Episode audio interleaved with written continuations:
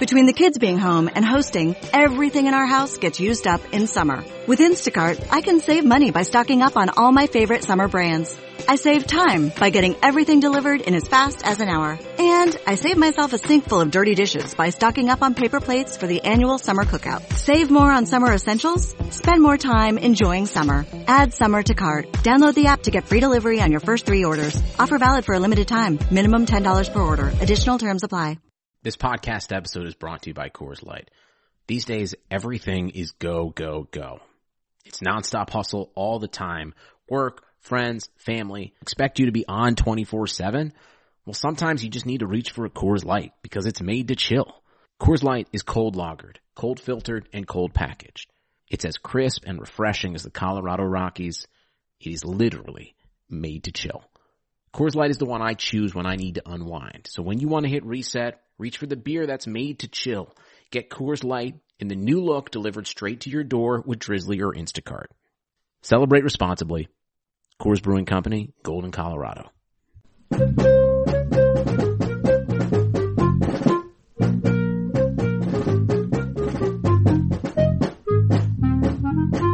Welcome back to the Final Four is not on the schedule. He is Rod, I am Cameron, and Michigan State comes away with the fourth win of the season, 79 to 61 uh, over Western Michigan.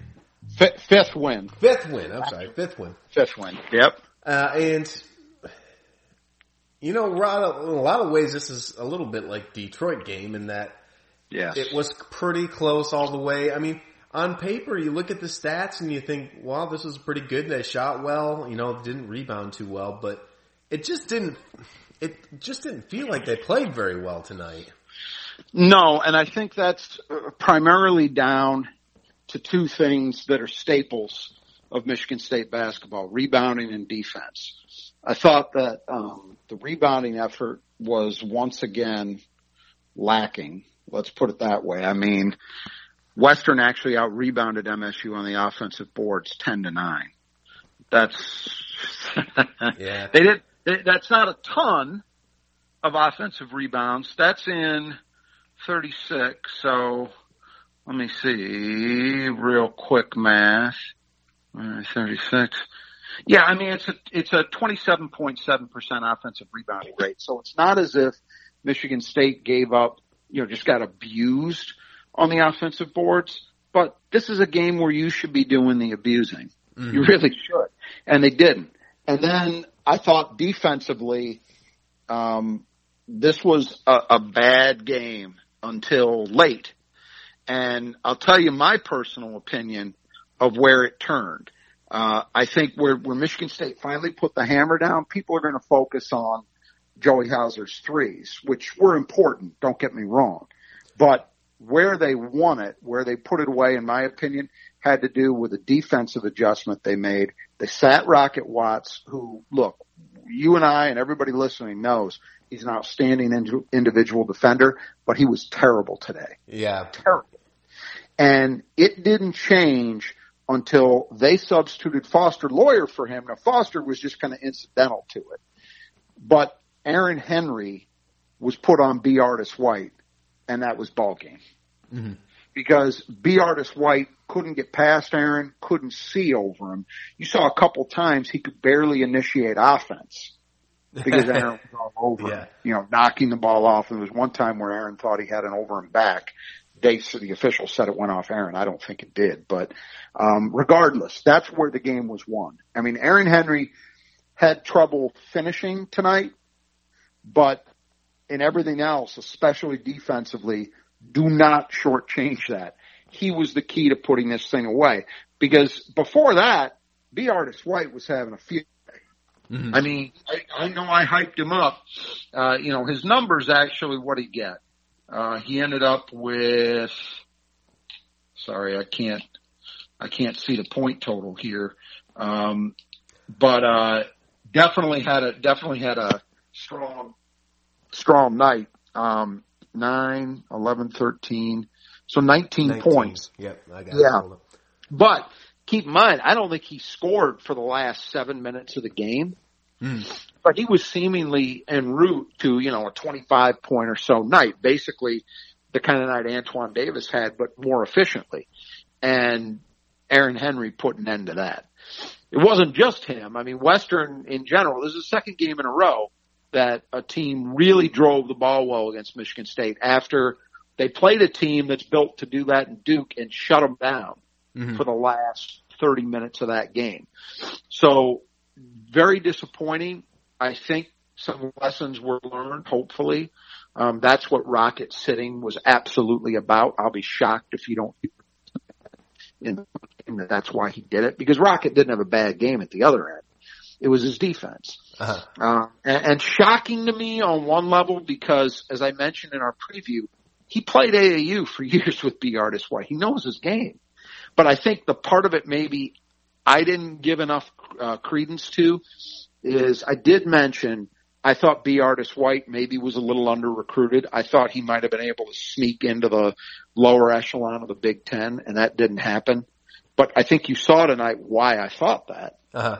Um, and you know, I didn't. We didn't even talk about it. I know we mentioned he's the son of a former Spartan, Benny White, but I'll guarantee you there was some personal uh, emotion on the line for him in this game, wanting to show Michigan State up, show them what they passed on. You know, his dad's alma mater didn't recruit him, you know, didn't offer him all of that. And I'll bet that had him ready to go. And he had a great game and he's a good player anyway without that kind of motivation behind him. So, mm-hmm. um, yeah, to me, it's, but, but take the, take the first 33 minutes of the game and it was a pretty poor defensive performance by Michigan State. I mean, Western's numbers are nothing to write home about. 39% overall from the floor. That's, that's okay. You know, if you're Michigan State, you can live with that. The three point percentage was 38.5%, but they only took 13 of them. So MSU did a pretty good job limiting that. Um, but I just, I, I didn't feel, you know, and it wasn't just driving the ball either. I think uh, the Wright kid inside really worked Michigan State's post guys mm-hmm. for a lot of that game. Until again, I think maybe he ran out of gas a little bit. And also, I think the, the combination of Joey Hauser and Malik Hall down the stretch finally proved to be an effective one defensively for MSU. But hey, uh, you know, Michigan State did some things very poorly, in my opinion. I don't want to take anything away from from Western Michigan, uh, I think they played pretty well. And I'm with Robbie Hummel, who did the color on the on the broadcast today. I don't think that's a last place team in the MAC. Yeah. I'd be very surprised if that's a last place team, simply because, and I've, you know, the Big Ten this year more than in some recent years is playing a lot of MAC schools. So I've seen probably five, I think, so far. Um, Bowling Green and Ohio I've seen, they're both very good. They're probably clear cut better than Western, but I saw Ball State the other day against Michigan. I don't think Ball State, uh, has a combination that's as good as, as White and Wright. Mm-hmm. Uh, I, I think Western, I think Western's going to be okay. And I'm not predicting a tournament bid, but, uh, they look better than a last place team to me. And I think that's totally apart from whatever Michigan State's struggles were, which were many in some respects. Mm-hmm. Uh, some really good news on uh, Hauser shooting today, yeah. though. 24, 10 rebounds, 4 assists, uh, a block, 2 steals, no turnovers. Uh, this yeah. is obviously his best his best game so far with Spartan. Well, he was he was great. In his career. Uh, definitely the best in MSU. Yeah, there's a chance that I'd have to look at his Marquette performance his freshman year, but I think you're right. That's the interesting thing. You know, Izzo said that he had kind of a deep bruise. He said it in the pregame, and it, it sounded like maybe didn't sound like he was going to sit out, but that maybe they were going to be kind of cautious with him. And for stretches they were, but he still ended up playing, playing 27 minutes. I think that last eight nine minutes or so, he played all of it all until the very end, I should say. But at, at crunch time, when the game was still you know, in doubt, and it was because they had to. Mm. I mean, Michigan State just didn't find another combination. You know, it was a weird game where Marcus Bingham ends up with what did Markey end up with? I know he did some eight scoring. Yeah, he ends up with eight points, but it, was a it was not a great game for Markey. You know, no, I thought defensively, he had a couple blocks, but Wright just dusted him in the post a couple times. Really sophisticated. All the things we talked about in the preview that people had said about him that he knew how to use his body to create space. Well, he did all of that. And Markey didn't have a counter. Uh, Julius Marble was kind of quiet mm. in this one. Just didn't didn't do a lot. Um, Malik Hall was in there when they pulled away, but uh, you know didn't have a loud game. Didn't produce a lot. Kithier was really good, really good when he played, but he just got himself in foul trouble. Yeah, uh, I thought it was actually the best Thomas played in in a few games, but he just didn't play enough. So, yeah, kind of, you know, shaky there, but they needed every bit of what Joey gave. I thought he was also pretty good down the stretch on defense as well. He was moving better than he certainly was against Detroit. Um, understandable as to why. And as you say, the three point shot finally got dialed in for him, which is a great sign. Mm-hmm. Six for 10 from deep. And the one he hit from about 30 feet, wow. uh, that was that was something. Yeah, he's got a, just a smooth stroke. It, it's it's good. Uh, Josh Langford, I thought had a, a, really good game too. Only six points, two rebounds, and five assists. Um, yeah, but the assists, man. Let's talk about that because Josh had a couple of passes that were as good as anything Michigan State has shown this year. He had one to Kithier where he was kind of in the corner and hit Kithier around the rim. And then I'm trying, there was another one I'm drawing a blank on. I know there was another kind of highlight reel pass that there he had. The one hander, the one hander that he caught with one hand and, and threw all in one motion to the guy streaking down the middle. Oh, that was right. That was, um, no, or maybe who that was, was the, that? Who was it? You're right. And I'm drawing, I'm drawing a blank. Oh, that was, was, that, that, that was Kithier. Was it Kithier? Maybe. Yeah. Regardless, I don't want to get caught up in it, but it was a great, great game for him moving the ball. Mm-hmm. And I think, you know, he was better than some guys defensively. Let's put it that way. Um, had a, had a shot block. Uh, I thought had a, had a really nice and one mm-hmm. um, in traffic where he's kind of muscled it up. Yeah. Uh, yeah. So he, he showed some very, very good things and nice to see him back playing. And maybe the most important thing of all, played 23 minutes, mm-hmm. yeah. which coming off sitting out a game, that's a really good sign. Izzo had said, uh, in the pregame, hey, this is not going to be a deal where they, you know, load manage Josh Langford. They're, they're looking to play him regularly and they expect him to go Wednesday. And I didn't see any sign that he would have a problem as of at least coming off this game, uh, making that happen. So good, good sign for Michigan State. And I think, um, I think good things for, for Josh Langford for sure. Mm-hmm. Uh, Gabe Brown, um, 15 minutes, seven points, three rebounds and assists. Uh, had his shot working again tonight, but, uh, four turnovers. Yeah, kind of a kind of a hard game to measure for Gabe because I thought I thought he did some really good things. Obviously, he hit the three that he took. He he also had another one really really good take to the rim. Uh, I thought he looked more aggressive offensively to to get to the basket. So that was all good stuff. I thought he, you know, you can't do worse or you can't you can't do worse than the way he rebounded against UAD where he had none. He had three in this game, so that was good to see him more active there. Mm-hmm. But yeah, kind of defensive struggles at time. That's what limited it. He only played 15 minutes. So, um, kind of step forward, step back for Gabe. Overall, I'll say it was a better game than we saw him play against UAD, but they need, they need more from Gabe Brown. That's for sure. Yeah. Uh, and then so Rocket Watts, uh, 25 minutes, 10 points, a rebound, six assists, uh, which is good considering he didn't have any turnovers. Um, yeah, I, I, offensively, no complaints. I mean, you know, he took a shot or two that were sort of questionable, but you you know that's how it's going to go with him. He's going to take a certain number of those. That's just how it is, and he's actually going to make some of them. Mm-hmm. So you live with that. I, I think the reason you didn't see his minutes over 30 in this game my read on it, and I'm, again, I'm going to be shocked if it's not what Izzo says, had all to do with the other end. Look, Rocket Watts is the second best individual player on this team defensively, behind Aaron Henry. And he has been really good so far this season. I thought he's done a really nice job. Even the last game against UAD.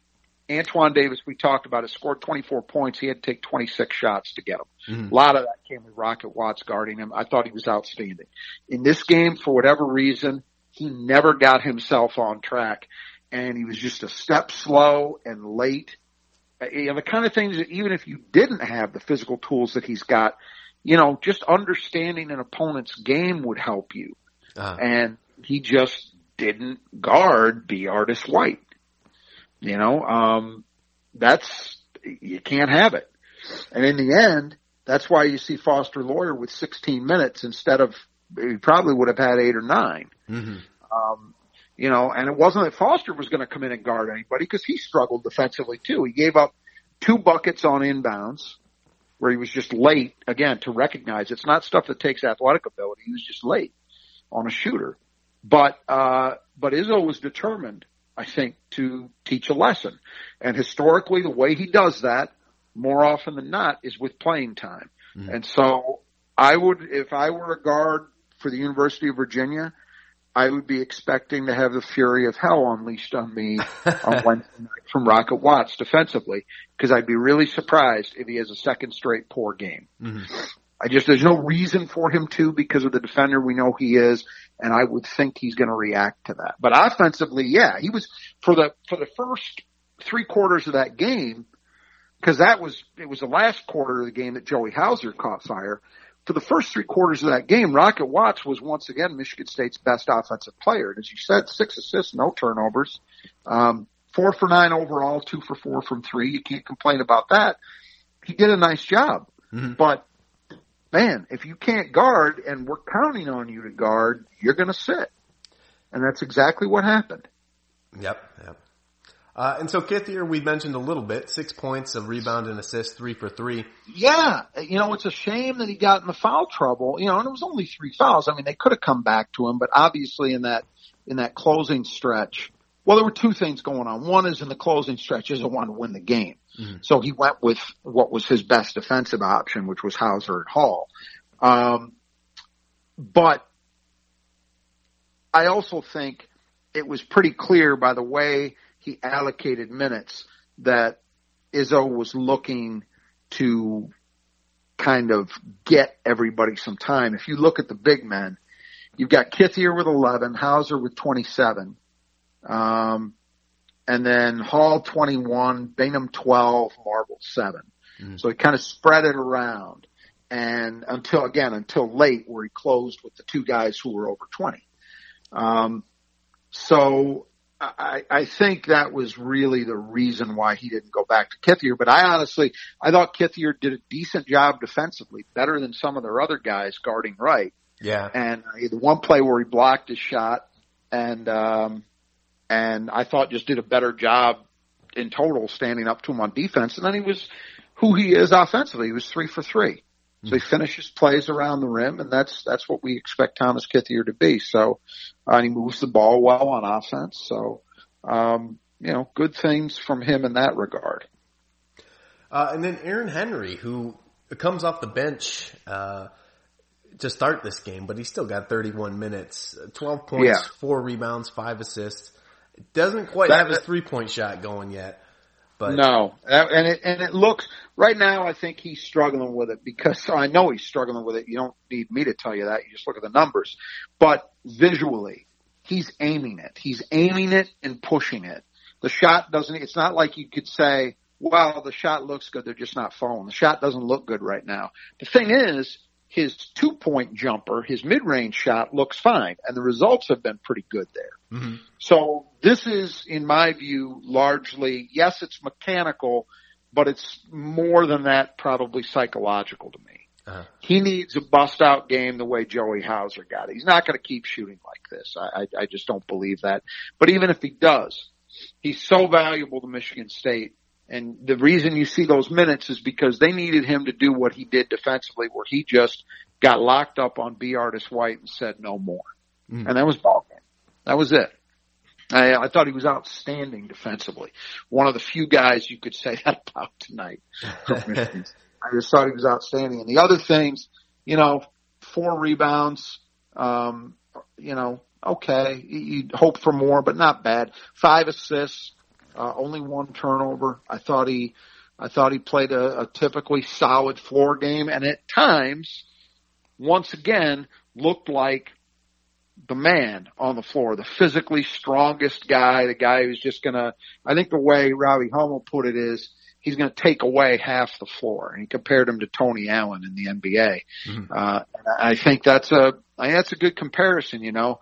Aaron, what Aaron is showing this year, I think people get caught up on the offensive end of things and think, um, that's where he has to prove his worth as a pro. And that's part of it for sure. He's got to hit shots. You know, there's, there's no doubt about that. But I, I, I will also tell you that I will guarantee you there are NBA people that are more excited about Aaron Henry than they were a month ago, just based on what he's showing defensively, because he was a very good defender last year and even as a freshman, but he mm-hmm. wasn't this. He has gone up a gear defensively to where he's not only rock solid doing his job, he is eliminating people. And that's, there's a difference, you know, from being a good, right now he's playing in my opinion, now I haven't, you know, I've I've seen a lot of the Big Ten play already this year. I haven't gotten locked in on it yet with with every team, but there's no way there's anybody in this league playing better defense than he is individually, and maybe not in the country. Mm-hmm. I mean, he's playing defensive player of the year kind of basketball. Yeah, that one so, block he had came on the, almost the uh, like almost the identically same play as the one that uh, Rafael Cruz got by Rocket Watts on in the first half. That, there you go. it was almost the exact same thing, but yet Henry put difference. it into the now, stands. it's it's no knock on Rock because Aaron Henry is three inches taller and physically stronger and probably just about as mobile. He's in the same ballpark athletically. Might not be quite as quick, but he makes up for that by by virtue of greater size, greater length, and, and greater um, greater leaping ability. You know, uh, but he's just Rocket Watts is a really really good defensive player. Aaron Henry is an eliminator. Mm. There there is a difference. You know, I mean I'm I'm trying to think. The last guy Michigan State's had like Aaron Henry. Um,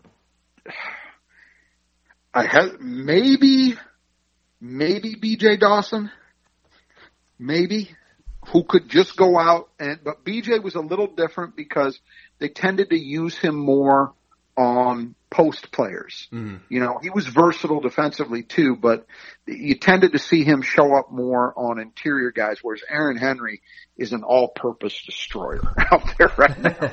um, but I'm telling you, he, he's a problem, and, and it's we, we've talked quite a bit this season about one of the nice aspects on Michigan for Michigan State this year is that they got a lot of different cards they can play in the deck, and this is one that really matters. If if other guys are struggling for whatever reason, and somebody else on the other team is going off, they've got an option. They've got a guy short of a five man they've got somebody that you could put on anybody one through four in mm-hmm. Aaron Henry and say, go guard him. And, and that kind of versatility, wow. Um, you probably have to go back to Travis Walton. They would very occasionally put Travis Walton on a four. More often than not, it was one through three. You know, Aaron's two or three inches bigger than Travis was, so he's mm-hmm. got that advantage. But it, it's been a long time since they've had somebody like that. So I think, other than the shooting, I think a pretty good night for Aaron Henry. You know, he's one of a few guys who can feel pretty good about their games tonight, even though you know five for thirteen doesn't uh, doesn't excite you. Mm-hmm. Uh, and then Hall, um, twenty one minutes, two points, four rebounds, and assists. I kind of got lost a little bit out there. Quite, a, a quietly effective night though, because I thought I thought he was he was in the game and did his job defensively when MSU put the game away. He was mm-hmm. part of that. Uh, so I'll, I'll still give Malik passing passing grades, even though the production was not where it's been lately. As you said, you the know, bucket uh, he made was really nice, though. It was like a little nice turnaround. Kind of turnaround. Yeah, he's yeah, he's he's a very capable offensive player. I think we just, you know, I don't know how much they're going to feature him this year, but a very capable offensive player.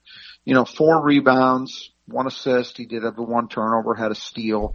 Uh, but again, a, a kind of a less obviously productive, but I think he was steady when they needed somebody steady at that position because they weren't getting, you know, it was Kithier with foul trouble, Marble just not really imposing himself on the game, Bingham up and down. Mm-hmm. Um, they didn't have anybody else really doing that, so it was important that Malik stepped up. Uh, and Mady Sissoko, only three minutes, but four points and two rebounds, two for two from the floor. Uh, but he had yeah. some nice looking, a nice shot, uh, there. Uh, also had a defensive play that forced a turnover. Yeah, uh, he's just a wrecking ball out there. I mean, the, I'll tell you, the thing that I liked though, which should excite everybody, I thought that second bucket, well, both of them actually, because the first one, he got off a pick and roll with AJ Hoggard, and the pass was not a great one, but it doesn't have to be mm-hmm. with Mady Sissoko because of his size, you know, uh, his length. He's going to be able to go make a play. And he did. He had a nice catch and then gathered himself and finished. Yeah. Uh, but the second one, a nice post up turnaround shot in the middle of the lane, that was impressive. And if, if you saw Michigan State's bench react to that, everybody got up. Mm-hmm. And it's for good reason because that's the kind of thing that you'd expect Mady wouldn't really be ready to do yet. Yeah, that's a that's an ex, a more experienced basketball player. And the fact that he did it and looked smooth, that bodes well for the future. So there are good things to come from Mady Sissoko. I, I'm convinced of that. well, any, any anything else from the players? Um, if we didn't talk about Hoggard, seven minutes in this game, had a couple boards, one assist, uh, 0 for 2 from the floor. You know, I, I, I will say this. I was kind of harsh about AJ's performance against UD, and I've since rewatched some of what he did. Maybe I didn't give him quite enough credit because although there were a lot of mistakes, there were also some nice, mature plays with the ball. And tonight, although they weren't loud, um, I thought, I thought he looked okay. I, I just, I think that he's not, he's not a guy who's going to go out and score for you very much right now. That's he's not dialed in yet enough to do that. Mm. Uh, I, I have my questions about him defensively, but the one thing that's good is that he has size. Yeah. So he's playable. You at least don't have the problem you've got when you come in with Foster, let's say, where, you know, you might get exploited a little bit physically. You're not going to have that with AJ Hoggard. Um, you know, he can hold up physically at this level. And he does make generally pretty good passing decisions.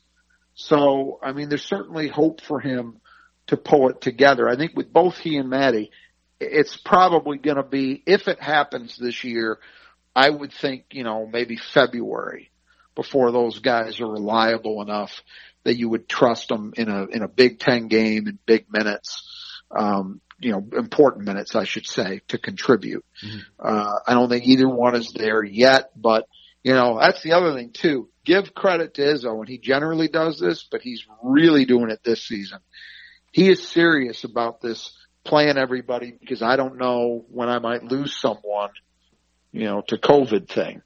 He's serious about it. I mean, there's every single scholarship guy is seeing minutes. Mm-hmm. And and you know, Sissoko's granted were garbage time tonight, but Hoggard's weren't. Uh-huh. And at least his first stint wasn't. And everybody else is playing, you know, regularly. It's frustrating. I mean, there were there were definitely segments in that game where Western's keeping it close, and I'm looking at the lineup on the floor and thinking, Coach, you're not you're not even giving yourself a chance to put these guys away. Mm-hmm. Um, it does feel know, like sometimes it's it's hard for guys to get in the rhythm. Uh, yeah, it, it is. It is, and that's the that's the problem. Is it's this double edged sword where you're saying, um, I got to keep everybody ready to go because I might need them, but then on the other hand, do you have everybody sufficiently ready to go so they're able to actually make plays? Are they getting enough of an opportunity? And you can't give 12 guys those kind of minutes. Mm-hmm. It just doesn't it doesn't work that way. And, and look, I think we'll almost certainly on Wednesday, I would think, see the rotation shrink a little bit against Virginia. Um, I still think we'll see a lot of guys playing, but probably not for the kind of minutes that we've seen. Um, it's it's going to be a, a little different deal. Uh, I think you'll see, you know, Hausers and Henrys and Watts, as long as he's guarding somebody. Um, those guys for sure are going to play heavy minutes. And then from there, it's probably going to, you know, Josh will play a lot. And then from there, it's going to depend on, you know, who's playing well, but I don't think they're necessarily going to keep filtering these guys in and out the way they have been. That's just, that, that's nothing Izzo's done historically, and I don't think it's a recipe for success this year either. Eventually, he's going to settle on a little tighter, you know, nine man group, let's say. Mm. Um, you know, I would say Brown is for certain that group. Um, you know, Hall is, uh, Loyer almost certainly. And then from there, you know, pick Marble, Bingham, you know, uh, tough. yeah. It's tough to sort out right now. You know, Julius Marble had two straight really good games and then tonight against an opponent that frankly I think he should, you know, physically there are no issues. He should have been able to, he didn't do anything in the minutes that he got.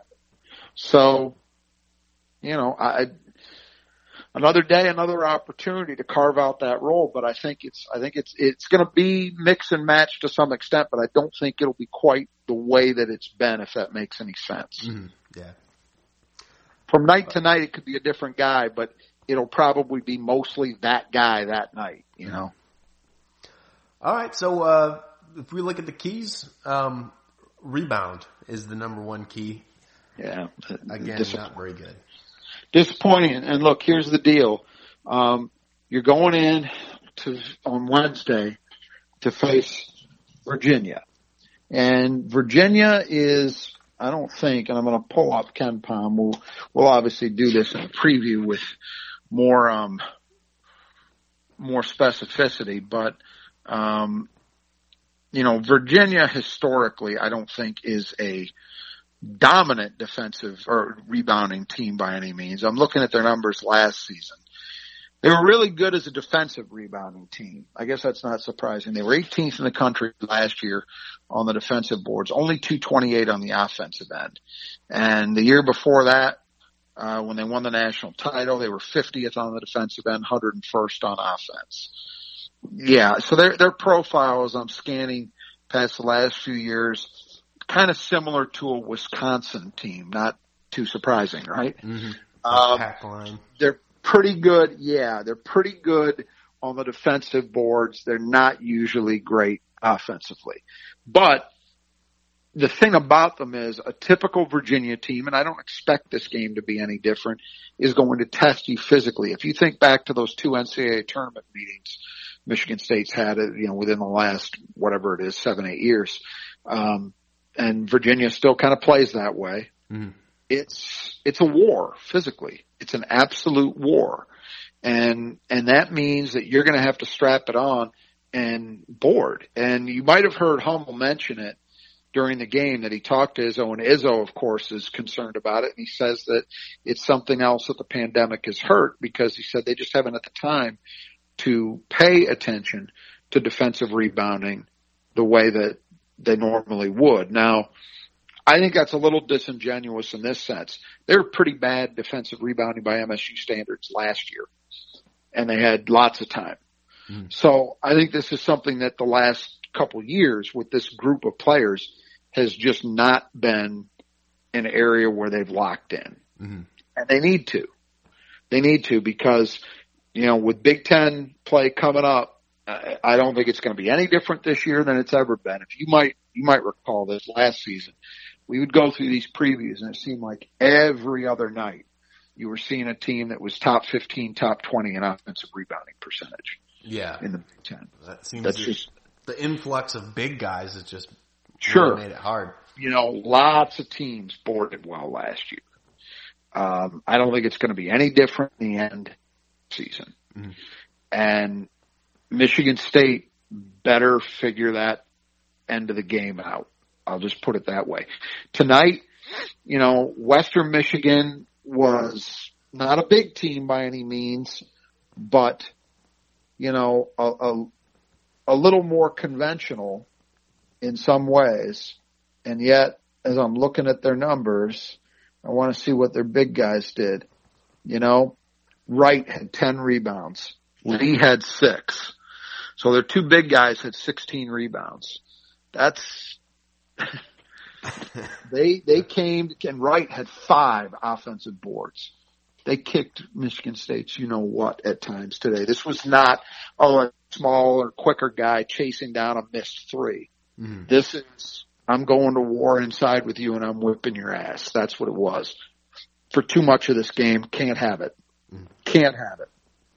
And I think, you know, as we were just talking about how the rotation starts to sort out, and it's a, it's especially congested on the interior. Mm-hmm.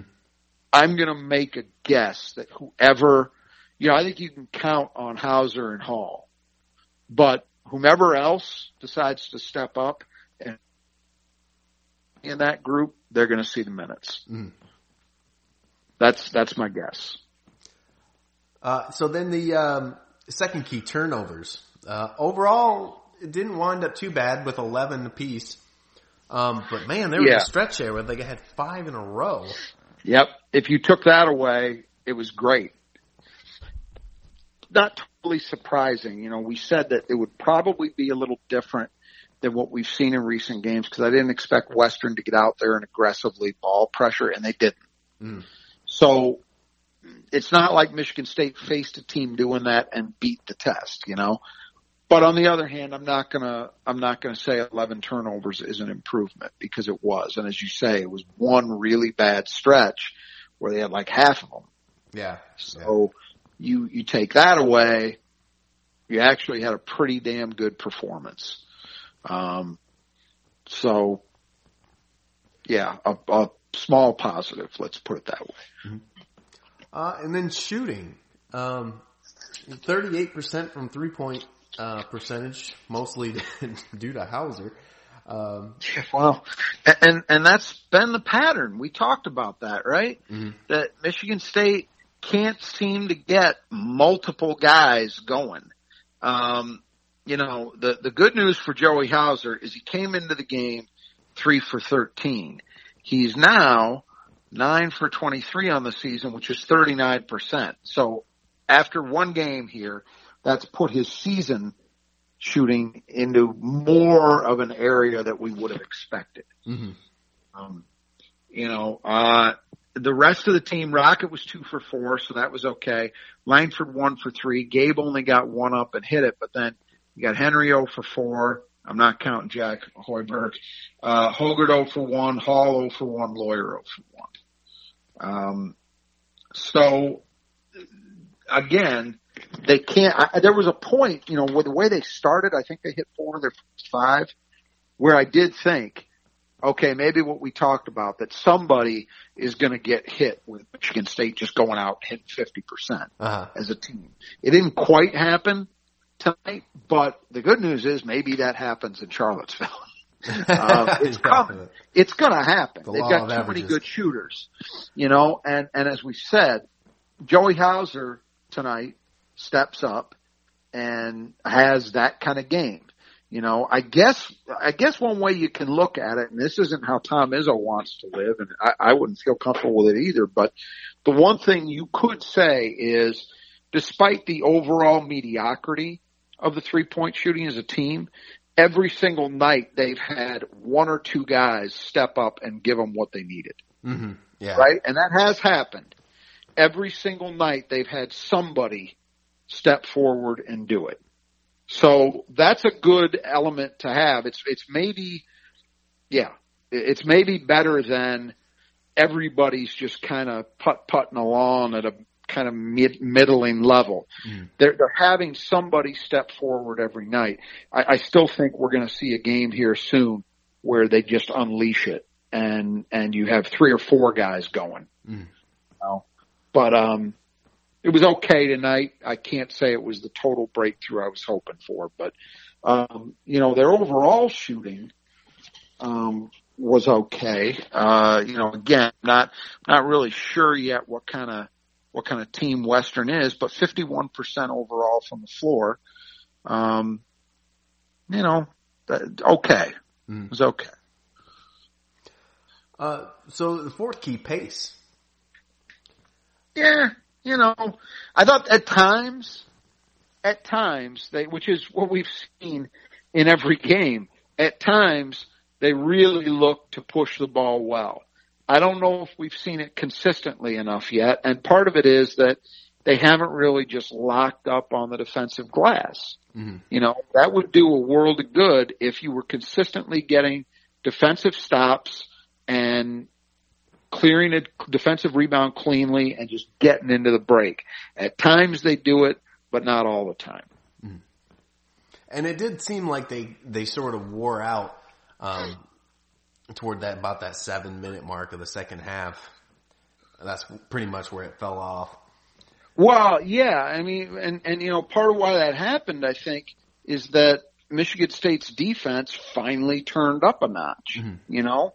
When you've got, when you've got Aaron Henry wearing out your, your point guard and your best scorer in white, that's going to have an impact, right? Yeah, yeah. And, and I think it showed up. So. That's the fifth key, defend the arc, which they figured out with Henry toward the end of that game. Yeah. You know, the thing is, you can, one thing you could say is, hey, they only took 13 threes after they put up, what was it, 18 against Butler. Mm. Um, and they only, they only had five makes. So pretty good, right? But the flip side of that is I think you could also fairly say Western didn't need to shoot that many because they were blowing by Michigan State's perimeter guys too yeah, often. That's or, thing or Wright was wearing them out in the post. You know, and I want to mention something about the post before I before we we finish this. One thing that I think Michigan State is not doing enough of offensively. We saw glimpses of it tonight, but not enough, not consistently. Is they're not playing through the post as much as I would like to see because mm-hmm. they've got guys that could do it. Joey Hauser, the great game from three, right? No, no doubt about that. But Joey Hauser is also a really good post player and he's spending a lot of time on the perimeter helping facilitate the ball. Yeah. I'd like to see them get him on the blocks. You did see some effort late uh, to get Aaron Henry the ball on the blocks. And although he didn't finish, he had a couple of really nice moves inside. And that is what you want to see. You know, they did it occasionally. You know, Bingham had a play or two. Um, you know, Malik Hall, Marble has shown to be really good, and yet they didn't get him any post touches in this game to speak of. I just, I think Michigan State's got guys who can do work inside, and yet we're just not seeing a lot of it thus far. Mm-hmm and and I think that needs to change. Now, now one thing I will say that I haven't seen, which is actually encouraging because this has been a problem with certain teams. I can go back to that um, the Kalin Lucas era. Michigan State's perimeter guys of that era were really bad post entry guys. They just uh, they weren't great at making the post entry, and they were all too often just totally impatient and unwilling to wait for a guy to clear and then find it. Mm-hmm. It used to drive me crazy. Uh, and I used to talk about it a lot on, you know, on previews that were mostly written at that time. But, um, it was, it was really, really hard to watch because Michigan State in that era had some guys. Goran Suton, especially later in his career. Raymar Morgan was a reasonably good post player. Mm-hmm. They had some guys who could do it and they would never consistently do it. Um, of late, they've been better. You know, um, last year they didn't really have a reliable guy, but I don't think that's the case this year because I think Aaron Henry has improved in that area. I think Julius Marble is improved and they now have Joey Hauser who absolutely has that element to his game. I'd like to see them start using it more and I think they'll be tougher to defend if they do. Mm. Yeah, I agree. There's definitely some times in this game where it just felt like everyone stands around and then they take a th- three. Yeah. And it's not exactly. like the three was like, it, it was open to some degree, but it's like, man, if that's all you're going to do. Yeah. It's, it's not in it's rhythm, just, you know? Right, exactly, exactly. It's not coming in rhythm, and that is that's a really important point. That is a big part of the value, and it's missed by a lot of people. It's not just what you get done in the paint. Mm-hmm. It's the rhythm that you can establish your offense playing with. In my opinion, there is no better way, aesthetically and also in terms of the efficiency to play than inside out. Now you can do that in different ways. You can establish an inside out game with drive and kick. You know, if you're getting penetration and your penetrator can find shooters on the arc, that's a or finish, depending upon the way the play unfolds. That's a good way to do it. But one way Michigan State historically has done it is via post ups. Mm-hmm. And they've got, geez, I mean, if you're posting up Joey Hauser or Aaron Henry, that is almost the perfect world because if, if an opponent brings a double against either of those guys, they're outstanding passers. This is not a Nick Ward scenario. Mm-hmm. You know, there those guys are going to, and you did see a little of it tonight, but we need to see a lot more of it. You know, Thomas Kithier in the post, really good passer. I think Marble and Hall have shown that at times. So they they need to go to that more, and it will help establish a better offensive rhythm. And you know what that'll do? Playing that way more consistently, I bet the house will help that three point shooting percentage for this team. Yeah, yeah, I, I agree.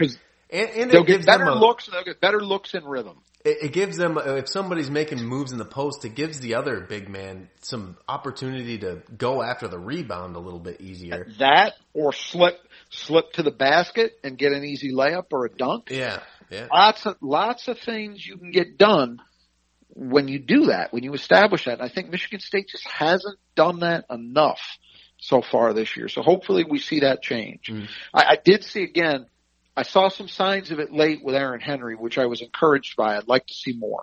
Yeah. And, and a lot more of it with Joey. Right now, Joey Hauser's living a lot on the perimeter. And I don't think it's, I, I honestly think it is by design. I think they've got him doing that because they want him to do that. They want him to help. And um, well, geez, I mean his fun. shots are wide open.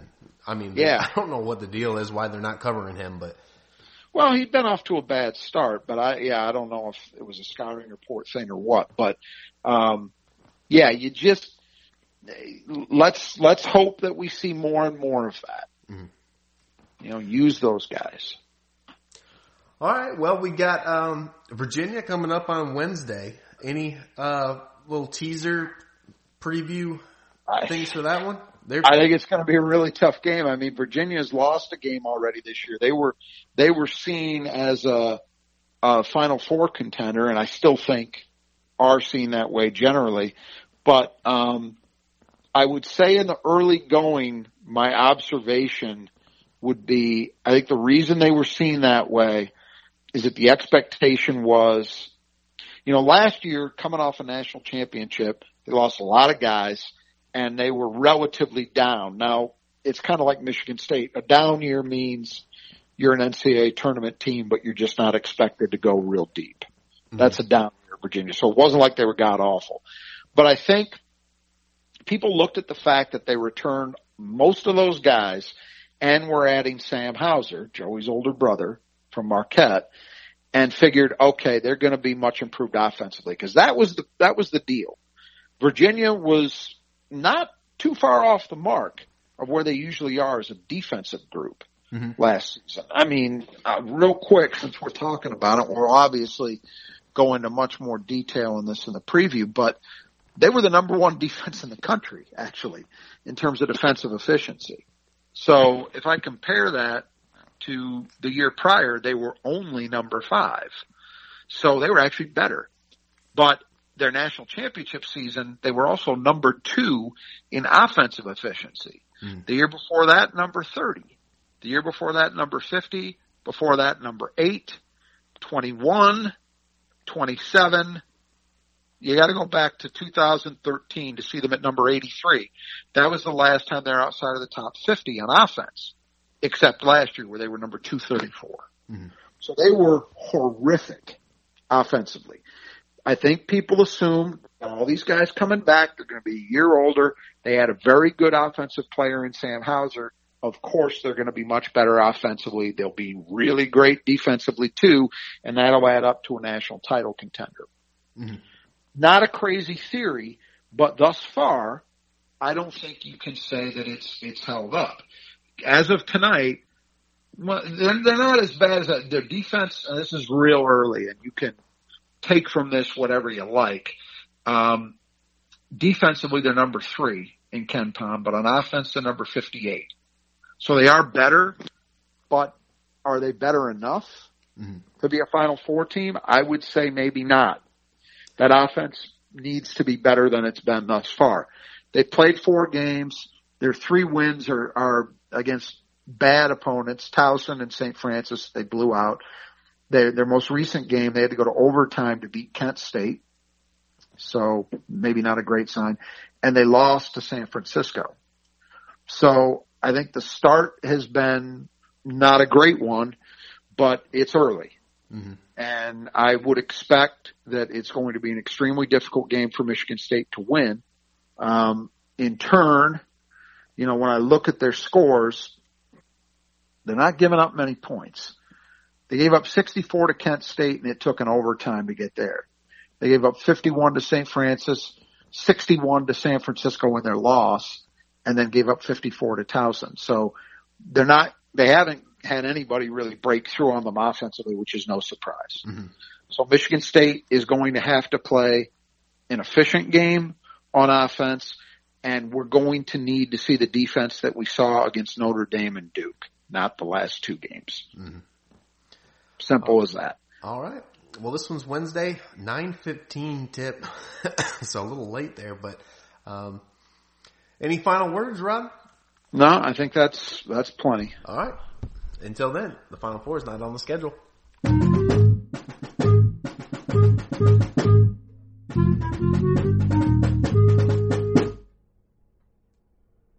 At Grainger, we're for the ones who pay attention to every little detail, the ones who fuss, tinker, and sweat the small stuff because you know the tiniest thing can make the biggest difference when it comes to keeping business moving. We get it. We're the same way, offering access to product experts to help you quickly and easily find what you need. So whatever your industry, you know you're always getting professional grade products. Call, clickgrainger.com, or just stop by. Grainger, for the ones who get it done.